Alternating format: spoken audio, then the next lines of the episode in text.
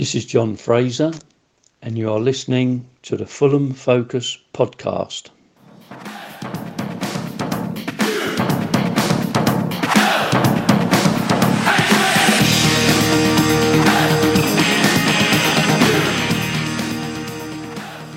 Hello, well this week went from ho ho ho to no no no in the space of ninety very frustrating Monday evening minutes against Sheffield United, as Iliman Ndiaye took advantage of some incredibly generous early Fulham defending to put the ball beyond Marek Rodak for the game's only goal. We're still top of the table at Christmas, and let's face it, we'd all have taken that at the start of the season, but it does leave us wondering where we go from this point in the season. Your regulars Matt, Dom and Baldo are here with me to restore the festive cheer, plus we welcome back an old friend of the show, Sonia Twigg, for her first appearance of the season. Ndiaye Mayor before Christmas. My name is Matt Boisclair, and this is your Fulham Focus Podcast.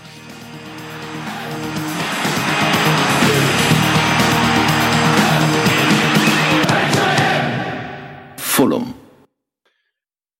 Well, guys, that was really, really disappointing, wasn't it? We've made excuses lately about why we haven't been winning. We had the illness against the Derby, which then bled into the Preston game. We then played well against Bournemouth in the top of the table clash and thought we deserved to win that game. Then Luton last weekend was pretty average, wasn't it? But eleven games unbeaten has turned into five games without a win now. Sonia, I'll come to you first. We haven't spoken to you this season yet. Welcome back. What are your thoughts on, on Fulham at the moment? Um, well, I haven't actually been able to get to anywhere near as many Fulham games as I did last year, just through work and stuff. But I I did watch them at the start of the season, and I thought this is promising. You know, it's the attacking football that was missing last year. It's creative. Finally, Mitrovic seems to be playing in a system that not only suits him, but works for the rest of the team. Um, but, you know, recently it's just been a... It just looks a bit flat. I'm not entirely sure why. Um, that cutting edge that seems, you know... I've never seen Fulham score as many goals as they did at the start of the season. It was almost incredible, you know, completely demolishing teams. And that seems to have slightly faded recently. And it's kind of a lot of time conceding early and then having to fight back into games, which I think always leaves you a bit, bit struggling. And yesterday was just a very organised Sheffield United side. Um, and Fulham just lacks that sort of fighting quality to get through, really. Yeah, we, we lacked that. that creative edge and the ability to create chances that we've we really had earlier in the season. And I think it, it, I think most worrying is that, that I count that as kind of two poor performances in a row. Um, I know, Fred, you don't you don't think we were that bad, but um, at least, you know, you think of the Bournemouth game as a disappointing result, but we, we should have won that by several goals, really. Uh, Luton... Probably, draw was probably about fair, but we, we didn't do enough to win that, I wouldn't have thought. Uh, and last night, we, we didn't create anywhere near enough to, to even get one back, let alone two. Um, and that's sort of, it's a little bit, you, you were looking at that, that yesterday, it's like eleven games without without defeat, that's good. And now all of a sudden it's, you know, we have one in five. So yeah, it, it's it's a bit of a worrying trend. Um, I was convinced we'd get back on track last night. Um, it just felt like, you know, back at the cottage, evening game, lead up to Christmas, here we go. It's, it's going to happen again. But, but yeah, we, we, we lacked all over the pitch, really. Uh, and I can't quite put my finger on what went wrong, but it was just, it was poor all over the pitch. Adding to that, because I did speak to Marco Silva before the match at the pre-match press conference, and sort of the whole mood was very dominated by COVID. And I do wonder if that uncertainty is slightly creeping into the game. You know, Marco Silva admitted that there were unvaccinated players in the Fulham squad. That's got to come into his consideration. He did say there's a lot of, you know, uncertainty because you're preparing for matches and you, you just don't know how many players you're going to have available. So, I mean, obviously that's the same for every single team, but I do wonder if that's slightly creeping into, you know, some people's thought processes. Yeah, I think I think that's quite understand. I think that's quite understandable. You know, the whole COVID situation is, you know, worrying for a lot of players, especially when you don't know. You know, there's games being called off, left, you know, left, right, and centre around the E F L and Premier League, and you know, everywhere else. So it's understandable. Um, just so, in terms of my in terms of my view, I'm frustrated, obviously. Um, I don't know whether or not I'm in the stage of worry that um that you are, Dom. I I can kind of understand why people are there. Um, you know, I've been saying on the podcast in previous weeks, you know, I'm fine with just being um, in the top two. I've, I'm not fussed about um, whether or not we go top in the same way that you are, French, because you went on that, on that brilliant rant uh, a couple of weeks ago about it. Um, but I can see why, you know, if we haven't had the chance to, you know, push on and increase what was, you know, we should have been able to take advantage of a Bournemouth side that are that are stuttering at the very least. Um, and the fact that we haven't been able to increase that gap is is frustrating, but worrying. I'm not quite there yet, just because I do think this is just a bit of a blip rather than something that's going to be, you know, two, a two or three month problem. I do think we can sort it out, but I but we need to sort it out sooner rather than later. Obviously, if we don't, if we don't, then I'll start to worry.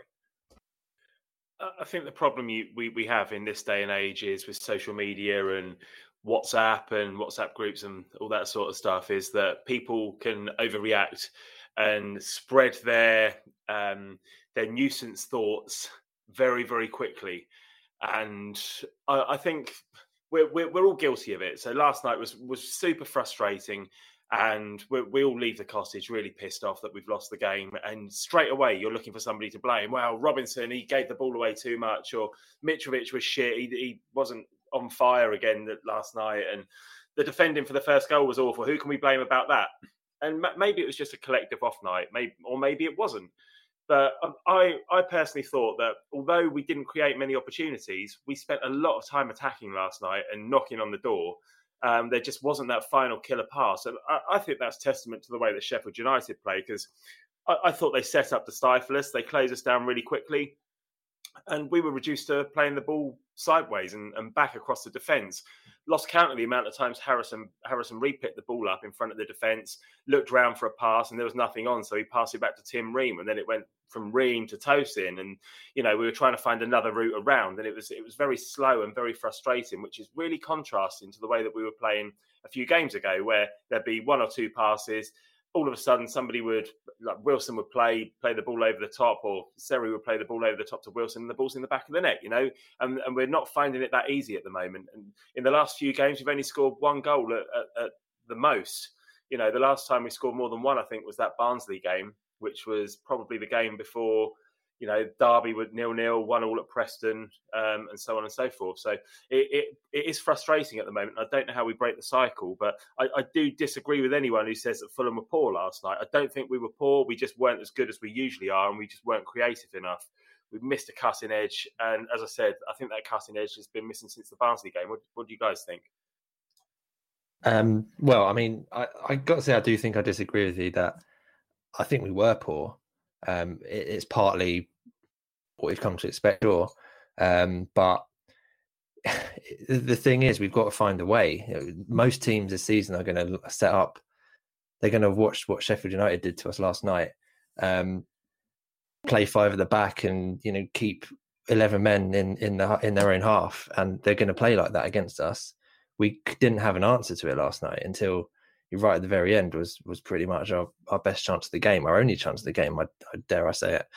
Um, we have to find a way, and given given the, the we said so many times this season, we've got such a strong squad compared to most of the rest of the league. We do. Um, we're going to have to find ways to break down defenses like this, because that's what that's what teams do if they get promoted from this league.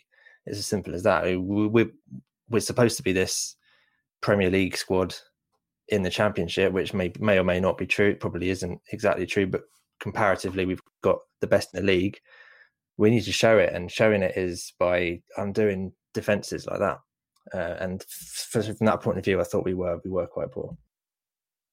Do you think there were there are that many teams in the Championship that can play with the organisation and the discipline that Sheffield United had, though? Because I thought that they're not a bad squad. They are basically the squad that they went down with, and it was very organised, and there weren't a lot of gaps. And I don't think a lot of Championship sides have the quality or the discipline to play like that.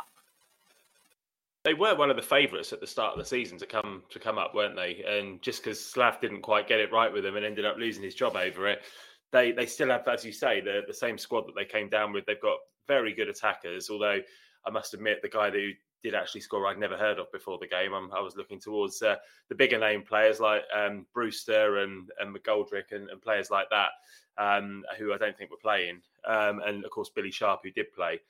Um, but, yeah, no, I, I, I think that's a really fair point. And I, I don't think it's a particularly strong championship this season either, which is, you know, why we've we've probably been able to just blow some teams out of the water. And look at what we did to Blackburn, who have gone on that amazing run since as well. I suppose I suppose you think about the teams who have done that, played that way against us and got a result. Um, Bournemouth is another example, who again you could argue they've got they've got a good squad as well. But um, uh, Reading, we you, they they tried to play with that, but that was kind of our undoing. Um, there, there have been other examples this season of us being shut down, particularly when.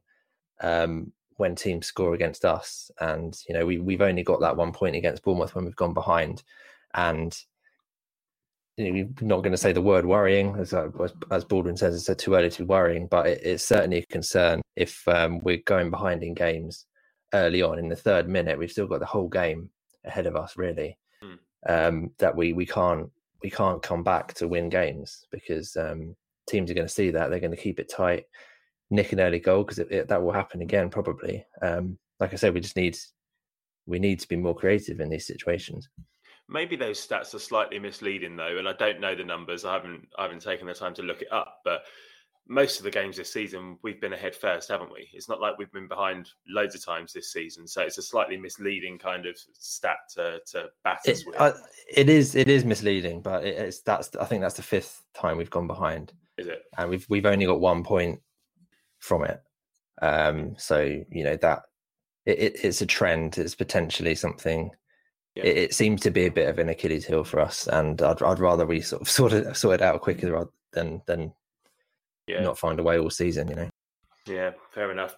All right, Baldo, I'm going to come on to you with this. The the lineup looked pretty strong, didn't it, at the start? I, I dare I say it's our, one of our, one of our strongest lineups of the season, with Antonee Robinson and Kenny Tete at fullback, Harrison Reid, Jean Michaël Seri and Carvalho in midfield, and then a strong bench to boot as well, which included Tom Cairney, Bobby Reid and Nathaniel Chalobah.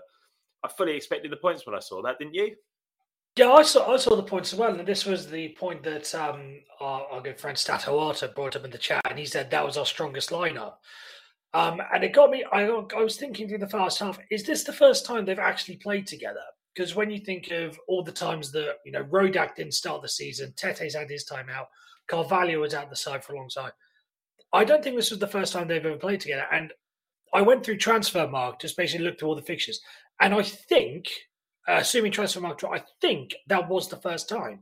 So I think it just goes to show that we, what we think is the strongest side, um, what is our strongest side, um, does still have, you know, a couple a couple of flaws to it. I, th- I think you know there isn't um, as much adaptability and creativity as we perhaps would like to have there. But you know, as you said, when you look at that, you know, based on what the bits have been throughout the season, though, we know that Reid and Seri is probably our best midfield two.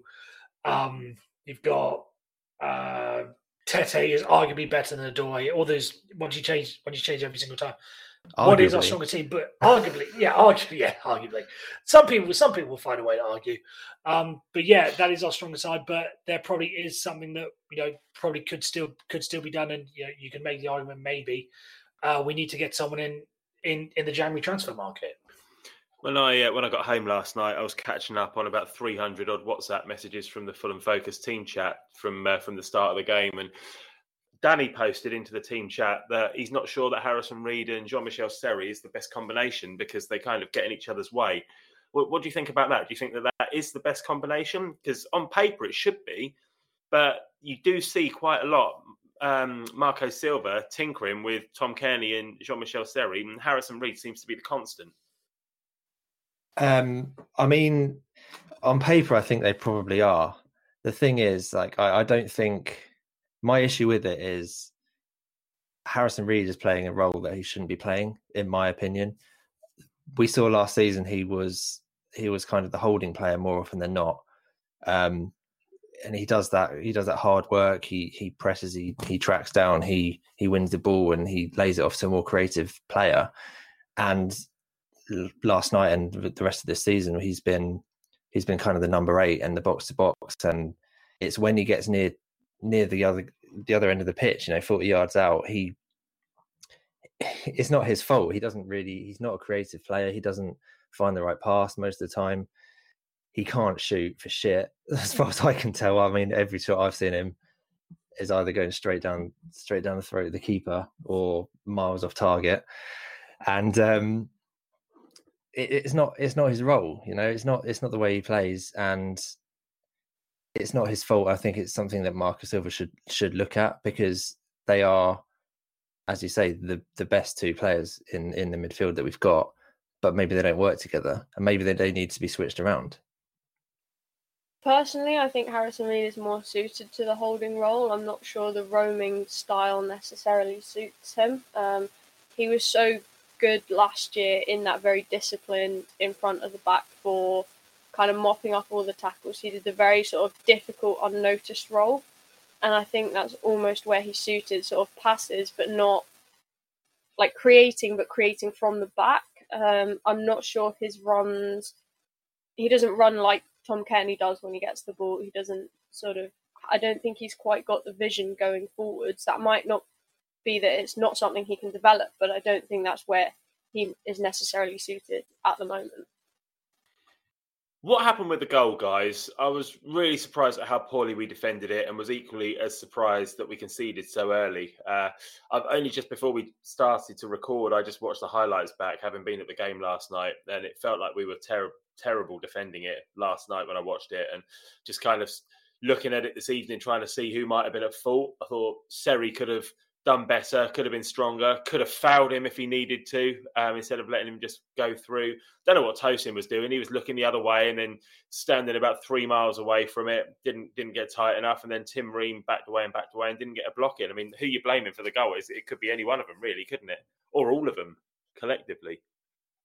Yeah, I think you took took the words out of my mouth there. You know, it is similar to what was happening last year. You know, when you when we were conceding goals last year, it was a case of, oh, he could have done better and he could have done better. I, I think it's a lot of blame all round on this one. You know, there are four. You know, I could even make the argument that Marek Rodak probably could have done better getting getting down to it. I mean, maybe it's maybe it's uh, rust, because we know he's been pretty solid. Um, for most parts this season, he's been solid when called upon, but hasn't really had to do much because he had a pretty good defence in front of him. So I think there's about I think there's about five players that really could could take the blame on that. So I, you can't really put it on one individual person. That was definitely a, a poor team goal to concede. I think Ream has to do better. Even when he's tracking back, he's not pushing him one way or the other. He's kind of weaving backwards and forwards, which then means that Tosin doesn't know where he's supposed to be in relation to Ream, and like Ream's movement almost gets in the way of where Tosin should be. And I think it's just it's just a, you know, it's one of those mistakes that happens. Um, it's kind of a lapse, a collective lapse in judgment, I think, is probably the best way to describe it. You know, Sari should probably foul him there, because the worst it's a yellow and he's, you know, you'd stop to potential goal-scoring opportunity, but I think there was definitely chances in the defence to stop him later on. I think the annoying thing about it, it just needed one one of the four or five we've mentioned just to do something differently or do something properly, and it took it took four players all doing the wrong thing for them to score, and it really shouldn't have it shouldn't have ended up in the back of the net, because it started what thirty, forty yards goal, and he just ran and ran and ran. Um, I think you can even blame, like we mentioned earlier with the Seri and Reid thing, it's you've got your, your midfielder far too high up the pitch to start with. Um, you know, naturally, Reid has been asked to play more attackingly. Seri isn't naturally a holding midfielder, so he, he's too far up the pitch, and, and it stems from that. And if, if we did have more of an anchor player in midfield, they wouldn't have had so much space, and that's really where their threat came from last night. Was that gap in in front of the defence and the midfield where, where there was just a huge hole all night long and no one really playing in there to plug it. One of the positives I, I did take from last night, particularly in the first half, was that I thought we looked very good down the right-hand side. Harry Wilson and Tete linked up pretty well. And you've kind of criticised Harrison Reid's performance for, you know, in, in the final third, saying that he's not that type of player. But I thought he supported those two pretty well over on the right-hand side when he was involved. And we kind of had that spell of a load of corners, didn't we, in a row, which we did absolutely nothing with. I think Harry Wilson took a few and his delivery was poor. Um, and then Seri took a couple. Then they took a couple of short ones. And it didn't matter what we tried. The delivery just wasn't good enough. And that was kind of the theme all night, wasn't it? We threatened a lot, but just the final ball into the box just wasn't quite good enough. I'd agree with that. I think the final ball wasn't good enough, but there also wasn't a huge amount of space in the box. I think Sheffield United were very disciplined in their defending. I think they did block out those chances that you would sort of expect. To maybe one, a loose ball falls to Mitrovic and he puts it in the back of the net. And I do think that the credit, some credit at least, has to go to Sheffield United's defending. I think they were Yeah. very, very organised. They didn't leave a huge amount of space. They didn't give Mitrovic time on the ball, which, as everyone knows, can be, you know, particularly deadly. Um, and I think, I mean, I personally, I don't like short corners. I don't think they ever end up in goals, and I never know why people do them. I always think get the ball in the box, but it does show that the corners weren't working, and they had to try some other way of breaking down that defence. I've still got some sort of P T S D from the short corners that we kept trying in that semi-final against Derby in the playoffs away. Do you remember? Do you guys remember in the first leg? We had so many corners and just, well, just get the bloody thing in the box. We're a goal behind it. It's the playoffs. Go and attack. It's so frustrating. Obviously, it worked out all right in the end, but that night was it was so frustrating. I think I think Sonia's sort of nailed it there with um, three centre-backs uh, and what were we doing with these loopy crosses all game. That that was kind of my frustration with it. It's like, try something different, drill something, drill a low cross in. Uh, they're, they're good in the air, but they're probably not as quick on, on their feet. Get get Fabio in the box to try something different and, and put some low crosses in. Um, it, it wasn't working. Uh, our, our tactics didn't work. We we could never get, we weren't getting to the byline.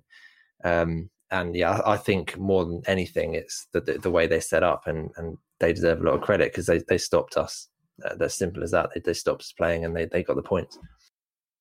One one thing I was disappointed in was the left-hand side. Having praised the right-hand side, I thought it really was our weak spot. Antonee Robinson was pretty sloppy. And Neeskens Kebano, who, by the way, was subject to some disgusting and deplorable racist abuse on, on Instagram overnight. So completely, completely disgusting behaviour from, from one individual. Um, but Kebano just couldn't get into the game, could he? It, it was not his best performance. And I, I wonder, we've praised him a lot recently, and I, I do wonder whether he was just in the middle of a purple patch and he's just gone back to being a, a little bit weak. I don't know. What, what do you guys think? Yeah, I think purple patch is is a de- is a decent is a decent argument. You know, I think all of our wingers um, at times have had their.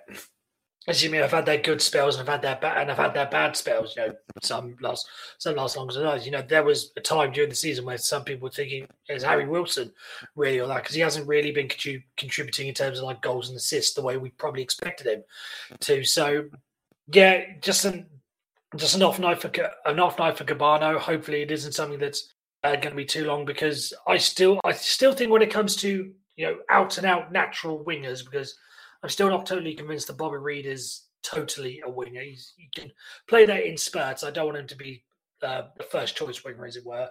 Cavallero is, is a bit meh. So, we, of the options that we have, I do think Kebano is our best. Is you know it should it should be Kebano and Wilson as our two starting wingers.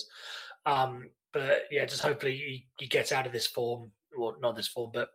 Hopefully that was just a one-off performance from Kebano rather than something to be worried about, you know, moving forward for five, six games down the line. Speaking of poor games, Mitra had a particularly poor game too, didn't he? Everything that was played into him just bounced off his leg. He couldn't get anything under control. He didn't get a sniff. One header he did have, he put it over the bar, and we'll, we'll discuss his, his later chance in a little while. Um, and I was thinking about this, and I, I don't think we're in any position to come on here and, and really... you know, criticise Mitro, because he's he's earned the right to have the odd crap game here and there by his absolutely stunning form this season. That being said, it, it was a stinker, wasn't it, guys? It was, but also him being an out-and-out winger, as you say, means that you don't get what Bobby Reid offers you, which is the slight unpredictability. And, you know, he does cut inside and run at the box, which I don't think you necessarily get in the same way with Kebano. Like, Kebano is very good, but maybe not playing for pretty much all of last year and things just means he, he doesn't quite have that natural link up with Robinson. I don't know, like, I haven't watched a huge amount of this season, like I said, but I just didn't see that kind of natural flow that you do get with someone, because Roberts Robinson loves to overlap, and that allows someone to cut inside. But if you have someone who's not especially willing to cut inside, it does slightly limit that extra opportunity to do something different. Yeah, I think of, of Mitro, it's, as you say, yeah, he's he's, he's earned the odd off game. Um, I, I sort of felt like there wasn't he wasn't getting the support uh, against Sheffield United. I mean, he was he was obviously frustrated because he was he was getting dealt crosses that he couldn't really he couldn't he was he was getting beaten to them by the, the, the defence all the time. Um, and I think I'd have liked to have seen uh, Carvalho kind of help him out a bit more. I thought, I know some people thought Carvalho played all right. Um, I personally couldn't tell you a thing he did. Um, no, it's not nec- not that he necessarily played badly, but he wasn't involved in any way, as far as I can recall. Um, earlier in the season, before before he was out for a couple of months, um, he's come back. He's not been as good as he was, but earlier in that season, there was a real connection between Mitro and Carvalho, and Mitro would come deep, Carvalho would run in behind him, and then, you know, the defence didn't know what to do. Um, but against Sheffield United, it was all, the, the defence were just watching everything happen in front of them. Carvalho couldn't get him behind, the runs weren't being found, and yeah, and Mitro kind of, he did that thing like he always does when when games aren't going his way. He he drops deeper and deeper and deeper and gets less involved in the game. Um, so yeah, I don't. He wasn't he wasn't terrible, but and he should have done better with that header he got, I think, in the second half. Um, but it was more a combination of he just wasn't getting the support around him, I don't think. What it reminded me of is sort of a similar point last season where they did start playing Mitrovic, but all the crosses were just being cut out because the only plan was to cross to Mitrovic. And if you're only, as a defensive unit, if you're only stopping one person from getting the ball, it's actually not very difficult. Um, and he does have the ability to bring others into play. But like you said, you know, Carvalho wasn't there to be brought into play and create those opportunities. And I just think, you know, Mitrovic is very good, but he can't do everything on his own. He can't just be this isolated figure that you lump balls up to, because that's not his style.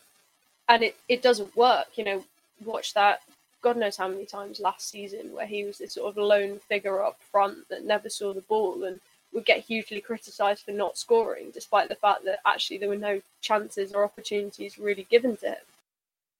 Well, we've we've criticised our attack, but did Sheffield United really do anything attacking-wise aside from scoring their goal? Feels like they got in, executed a very good game plan and got out again. The only other chance I can think of is the Billy Sharp offside. There was a, maybe another one in the first half where Billy Sharp almost got in but was kind of closed down by Kenny Tete and Rodak. Um, but it, it felt like almost a bit like the Bournemouth game again with, with just fewer chances. It felt like there was only one team really trying to win that game. And maybe that's just because Sheffield United got such an early goal and they just thought, right, we need to just defend this with our lives, which, which to be fair to them, they did. What do you think? Yeah, I'm in, I'm in the same boat as you. I generally, when I was... Uh, doing the prep for this, uh, I generally couldn't remember any chances or significant chances that they had. You know, the offside one really doesn't count. Then there was the one that Rodak smothered. But other than that, no, I, I don't think our defence was really properly troubled for the rest of the night. As you know, as you said, I think it could just may well have been that, you know, once they got the once they got the early goal, right? Let's just let's just, as you say, defend defend for our lives. I think that. That could have been it. So I think it would have been interesting to see whether or not, if we if we'd have just been able to get one, whether or not we'd have been able to get two or three. Because I don't think attacking wise, you know, that you know they, they had a number of forwards out, so they were you know, reduced to Sharp and uh, goal scorer's name, who I can't pronounce. Um, so yeah, I, th- I think if we'd have just been able to get one, I think we probably could have been able to get two or three because they were not doing producing anything all night. Did you did you see us getting one though? That's the that's the problem. Uh, you, you say we might have, if we'd have got one, we might have got two or three, but how many how many more hours do we need to play to actually find the net? It it, it wasn't going to happen, I don't think, last night. Um, I think I think they were they weren't dan- like, as we said, they had what, maybe two chances. Um, one of them was ruled out for offside, uh, and it, but apart apart from that, I didn't create any chances. But I still thought they were a bit they were quite threatening at times um, on the break, especially in the first half. Um, just the, the way they set up, they were they sort of smothered our play, and then they did they did attack at, at pace. And I thought there were a few times in that first half where they were going to score, you know, a similar goal again. Um, so, so so from that point of view, I thought they were they were threatening, and that was just from their game plan perspective. They they got it perfect. Um, the early goal obviously did it for them, because then they had something to hold on to. And after that point, they were winning every fifty-fifty. They were winning all the tackles. They were they were well up for it. And you compare the two, you know, the levels of effort that went into that game. And there's only one team really that, that gave it one hundred percent. From, if you were a neutral looking at that game, you'd, you'd think Fulham thought they were cruising. Uh, and we were just going to turn up and win it. And the attitude of Sheffield United looked a lot better. To me, anyway, but um, you know, that's just they, they they got their plan, they got their goal, and it worked out for them. So so you know, fair play. One thing that this this type of thing does does do is it gives us a lot of talking points, and it makes the conversations a bit more interesting, because last year we were absolute shite all season, and it got really boring talking about how shit we were. And and this season, We've been we've been running out of superlatives to talk about how bloody brilliant we've been at times, and we're like, well, what more can we say about Mitro? He scored another two, and now all of a sudden we've just tallied off. So if nothing else, it gives us some things to talk about. So let, let's look at the substitutions from last night. Tom Cairney came on at half time for Jean Michaël Seri. Bobby Reid came on for Fabio Carvalho on the hour, and then with twenty minutes to go, Rodrigo Muniz came on for Antonee Robinson as we went two up top. Arguably, it did make us look more dangerous. I thought we looked more likely to score in the second half, kicking towards the Hammersmith end, but we still couldn't create an awful lot. Ultimately, we had seventy-one percent possession, eleven shots, but only one on target. Reminds us of uh, a certain ex-manager's um, stats, doesn't it? Uh, yeah, I mean, that's exactly what we've been trying to avoid, isn't it? Um, again, I, and when we played Bournemouth and got that, got that result, and then they went and They went and lost in classic Scott Parker fashion the next game. You're like, oh, we've we've uh, we've left that behind us, and how great are we? You know, we're we're now the attacking team, and Bournemouth have to watch this this boring one shot on target football. And then yeah, last night you kind of think, ah, oh, yeah, that didn't. We're we're sort of reversing a little bit. Um, a bit. I, I feel I feel like, as we've said, they they set up so well that it was the players, I think, eventually just sort of reverted to type, and they've been playing that way for the last two years.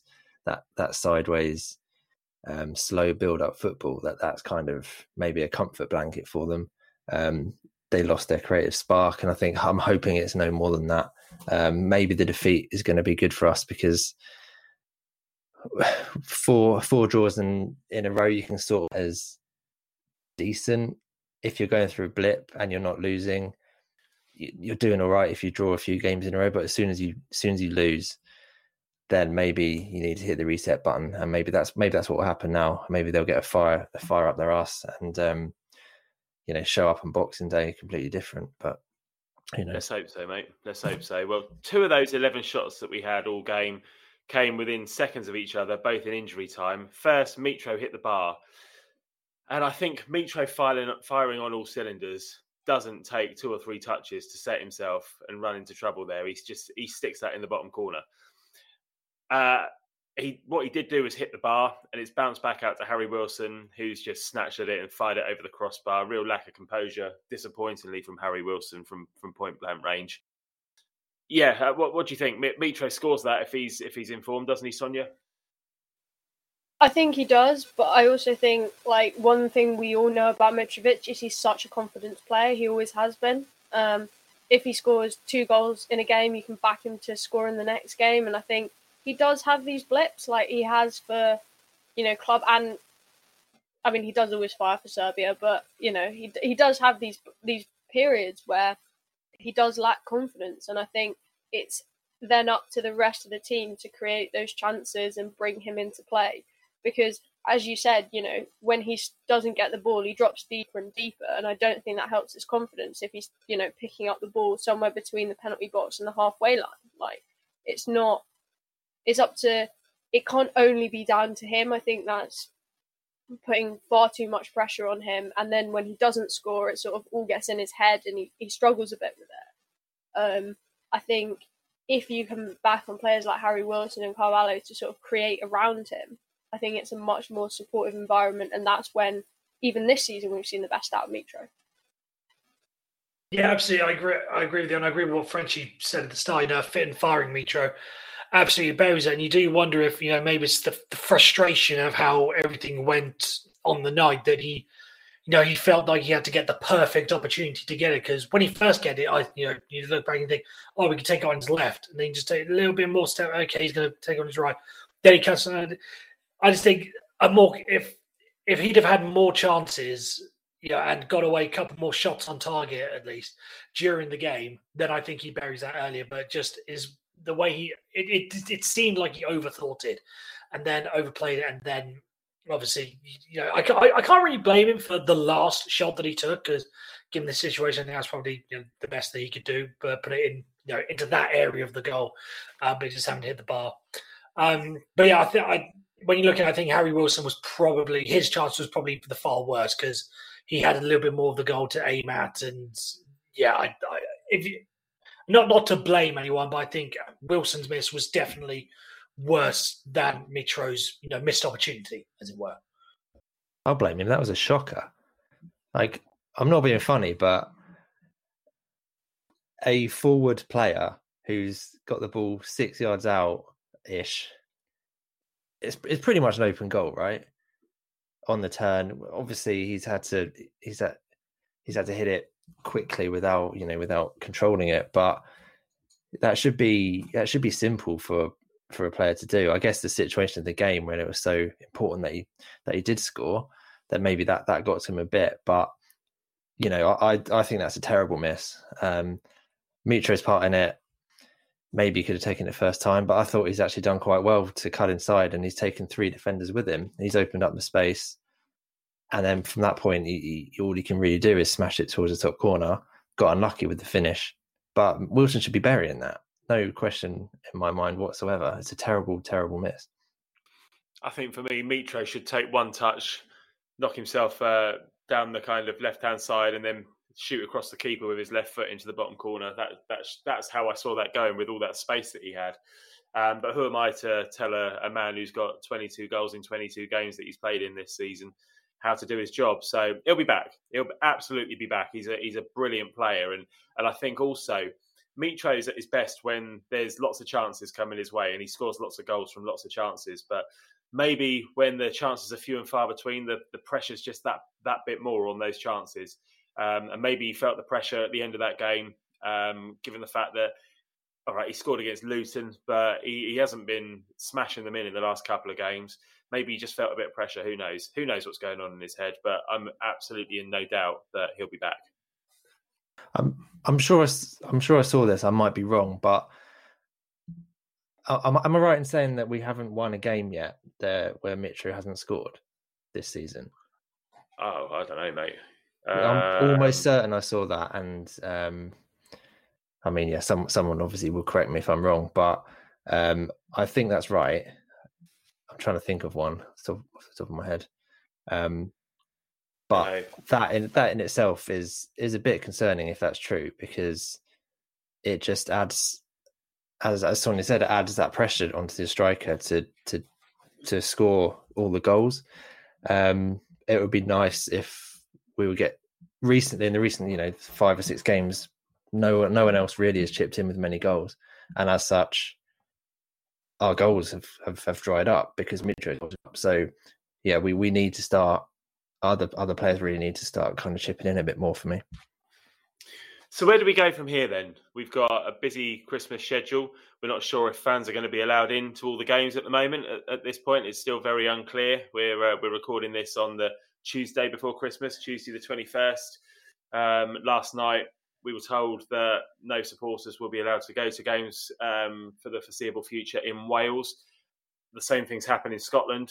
today. So you can only imagine that it's going to happen in England at some point um, in the next week or two, um, which then means that, that with the players don't have the crowd behind them in the stadiums again, which is obviously going to have some sort of impact. So, so where do we go from here? What what happens? What happens now? I think the crowd not being there is a big thing, but it's also a big thing for every single team, and it does affect every team sort of equally. Although maybe Cardiff slightly more at the moment until the restrictions come in, but generally it will affect every team. You see more wins away, less wins at home. You know, we saw it for all of last season. It's unfortunate and it does affect the team, but it's still, it is something that is universal at the same state. And I think that's kind of important to remember. Like, yes, the Fulham fans aren't there, but neither are any other fans. It's not just Fulham. Yeah, I, th- I think it is going to be interesting to see how and if the players um, do do react to it. Because I remember when, when we first had the, the lockdown and we had the, the, the lockdown comeback uh, uh, podcast, um, it was me, Frenchie and um, and Danny Boy doing it. And he was saying that um, the fact that we didn't have crowds would probably benefit Fulham because because of our style of play at the time. It was quite frustrating under Parker with the slow build-up and there wasn't a chance for fans to get on top of players, as it were, you know, yelling at Ream, just get rid of it, sort of thing.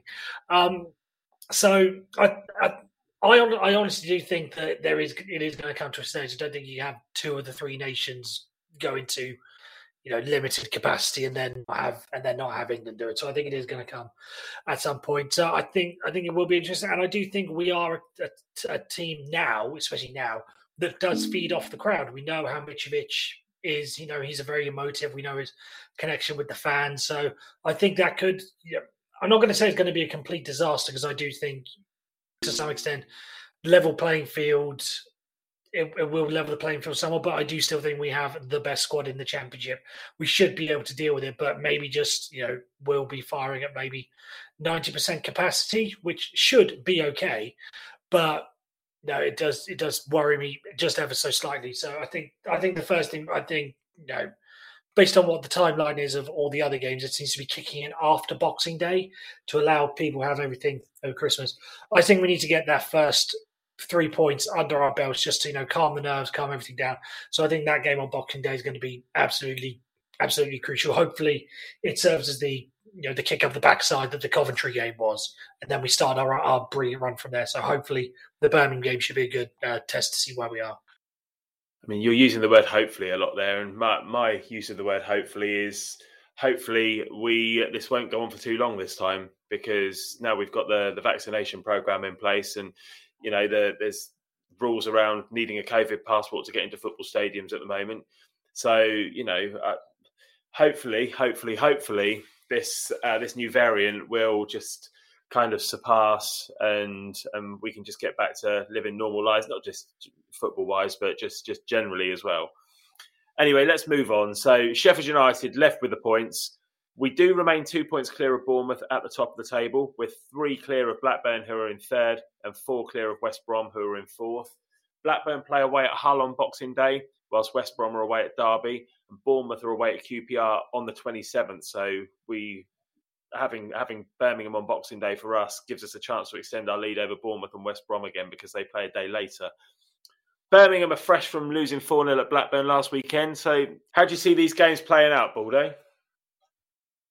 Um, I'd like to say two form, but we know what the we know what the championship we know what the championship is like. I think. Um, I think arguably the more the, the most exciting looking game is going to be Bournemouth um, at Q P R. I, again, assuming that one goes ahead, because I know Q P R have had have had their problems. Um, they've had their problems recently, but I think that's, you know, arguably the the, the, the biggest game of the lot, because Q P R have shown, I think, on occasions that they can be a team not necessarily fighting for automatic promotion, but I think they're going to be a team in and around the playoffs this year. So a top six clash there, and also I think because of the implications of what it will do for us, because, you know, we're looking to get away from Bournemouth uh, as soon as as soon as possible. Especially if especially if we aren't picking up the results, then we need to start relying on uh, we need to start relying on the other teams around us to uh, drop points, you know, as as they have been doing, but we just haven't been capitalising. So I think that's that's going to be the biggest game to uh, uh, to keep an eye on. I agree. I think I think Fulham can bounce back, definitely. I think the results earlier in the season show that it's like definitely possible. Um, I just also think that it remains anyone's guess what's going to happen with COVID and which squad could potentially get it next. And, you know, we've seen so many games called off because there's an outbreak in the squad. And I know Fulham did have their outbreaks last year, so we, we all know how devastating it can be. And the fact that there are unvaccinated players in the Fulham squad, I don't know any more details than that, but I wonder if that's also slightly playing on it, that, you know, there is that potential that certain potentially key players, because we don't know who they are, could also be ruled out. All right, well, Dom, I'm coming to you now. How will we line up against Birmingham? Do you see there being any changes? Uh, probably, probably a couple. Um, Silva doesn't seem, he hasn't been so far to be the sort of manager who makes wholesale changes based on one result. Um, he's he's got his system. He's got his he's got his players who he thinks he thinks fit.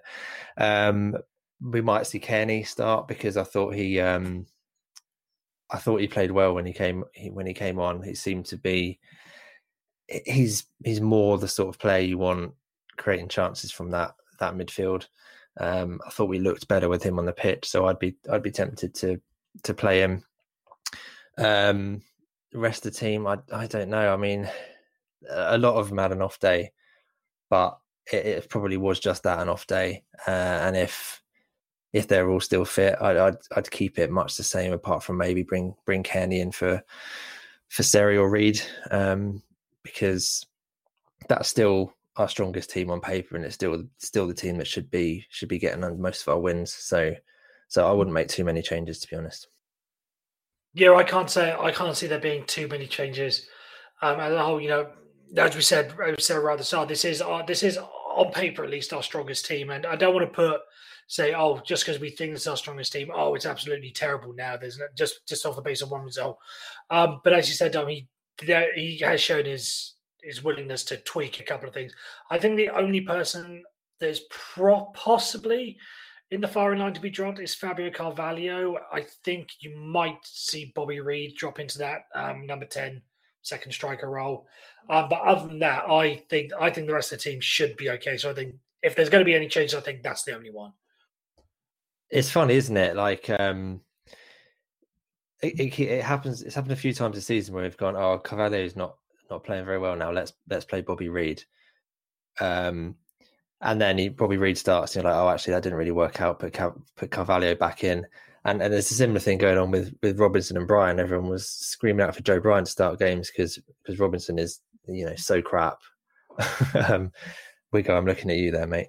He's, um, you know, he's a bit of a scapegoat. But then Joe Bryan plays, and it's like, oh, actually, you know, he's Robinson's much better defensively. So we actually look worse at the back when Joe Bryan plays, in my opinion. So, um, It's it's tricky because uh, you, you don't. I don't think we, we should be making too many changes. Um, certainly, we, we didn't get hammered, uh, and we, let's just stick stick to the plan.